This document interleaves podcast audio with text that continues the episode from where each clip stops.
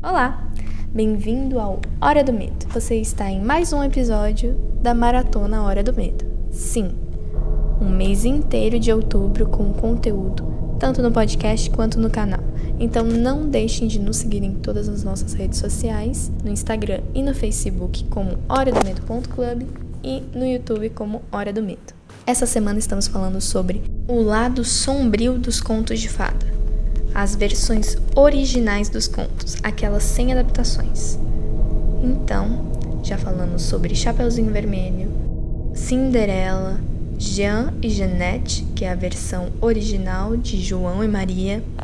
E hoje nós vamos falar sobre A Bela Adormecida, que também tem outro nome, e o original se chama Lua, Sol e Talia, de Gian Battista Basile.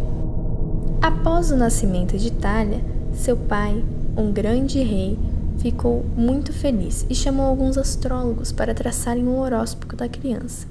Eles disseram que até um certo tempo de sua vida ela seria muito feliz, mas ela seria ameaçada por uma farpa de ninho.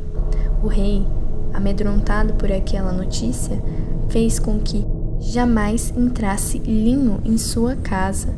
Talia cresceu e virou uma linda mulher, até um dia que ela vê uma mulher fiando linho em um fuso. E ela pede para a mulher que se ela poderia saber como funcionava aquela máquina e fiar também. A moça, sem nenhuma pretensão, deixa Talia mexer com linho. Quando a Talia começa a fiar, logo de girar a roca, uma farpa entra em seu dedo e ela cai dura no chão. A moça, assustada, não entendendo o que aconteceu, sai correndo daquele lugar.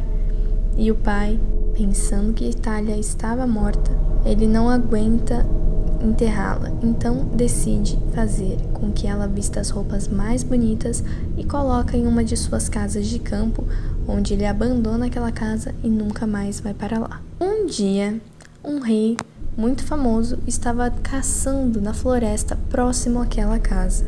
Então, um de seus animais caçados cai bem dentro da casa e ele bate para perguntar se ele pode entrar e recuperar o animal que ele caçou. Só que ninguém responde e estava muito bem trancado. Como ninguém responde, ele decide pular o muro da casa e procurar o animal. Ele entra e dá uma xeretada naquela casa.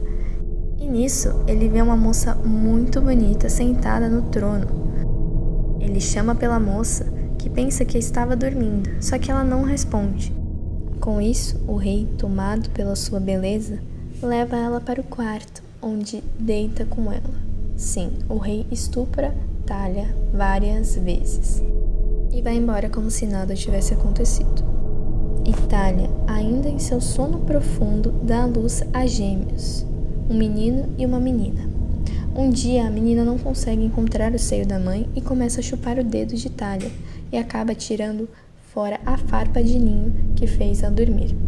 Talia desperta imediatamente. Mesmo assustada, ela entende que são seus filhos e os dá nome. O nome é Sol e Lua, e vive com eles naquela casa. O rei retorna para mais uma diversão sexual e acaba encontrando Talia acordada e os gêmeos.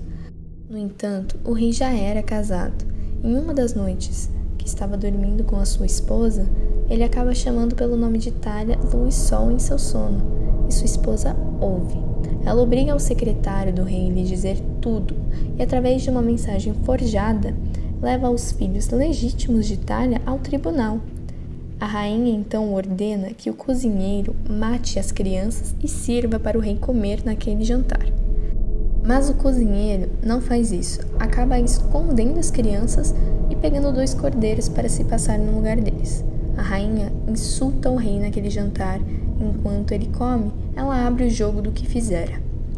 Depois disso, a rainha leva a Talia ao castelo e ordena que faça uma grande fogueira para tentar queimá-la, mas quem acaba sendo queimada é ela. O rei ouve os gritos de Talia e, após as especulações, ordena que a rainha, o conselheiro e o cozinheiro sejam queimados, mas o cozinheiro, em desespero, explica o que fizera para livrar-se de uma boa recompensa e uma ala do castelo só para ele. No entanto, encerra o julgamento com gritos agonizantes da rainha e do conselheiro real sendo dilacerados vivos. Porém, Talia, o rei e seus dois filhos vivem felizes para sempre. Bom, eu fico por aqui. Até o próximo Hora do Medo e tchau!